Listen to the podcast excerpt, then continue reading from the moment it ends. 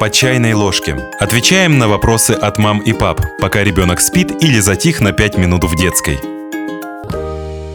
Нужно ли вести ребенка на развивашке? Существует множество сообществ и дошкольных заведений, которые утверждают, что ребенку с младшего возраста необходимо посещать разные развивающие занятия. Вот только наука говорит, что детям не сильно нужно раннее развитие.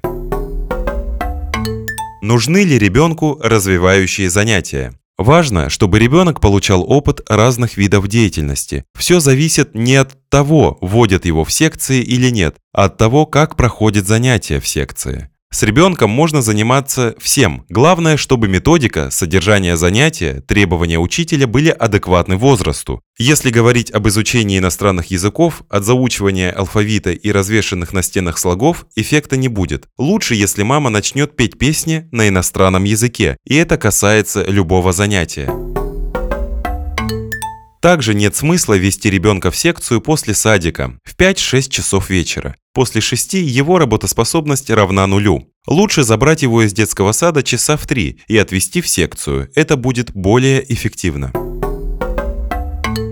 Детям нужны игры, а не развивашки. Американские психологи изучили занятия шестилеток и пришли к выводу, что детям, у которых день расписан по часам, труднее планировать свои дела, принимать решения и переключаться между процессами. Эти навыки нужны и в детстве, и во взрослой жизни. Для ребенка навык управления собой означает, что он надевает теплую куртку, когда на улице идет снег. Для 25-летнего человека этот навык означает, что он откладывает деньги из своей зарплаты, чтобы заплатить за квартиру и купить продукты. Дети с развитыми навыками самоконтроля будут более здоровыми, богатыми и социально стабильными на протяжении жизни.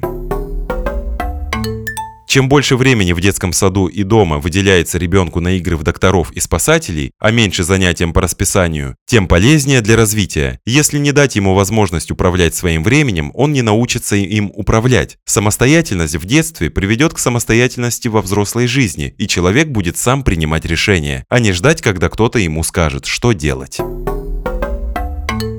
А вот подростков, наоборот, лучше чем-то занять. Они уже должны были научиться управлять своим временем и быть готовыми к тому, чтобы получать пользу из занятий музыкой, танцами и футбола.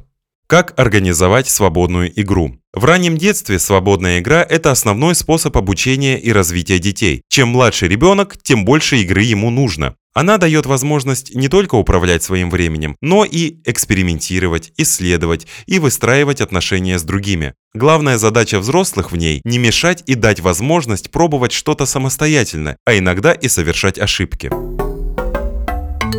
Свободная игра не планируется заранее и позволяет ребенку использовать свое воображение и задавать игре темп. Примеры свободной игры в одиночку и с другими детьми. Возведение домиков из коробок или одеял, переодевание, разыгрывание сюжетов, исследование пространств, шкафов, парков, детских площадок. Свободная игра очень важна для развития детей, но это не значит, что это единственное, что им нужно. Организованные взрослыми занятия, вроде лепки из глины, могут разнообразить репертуар обычных игр. Просто не стоит зацикливаться на них и ставить во главу угла. Ходит ребенок на арифметику или английский, ну пусть ходит. Не хочет, пусть прикинет дома, сколько конфет ему достанется, если в гости придут два его друга и их родители. Главное, чтобы процесс был увлекательным для ребенка и оставлял время для свободы действий.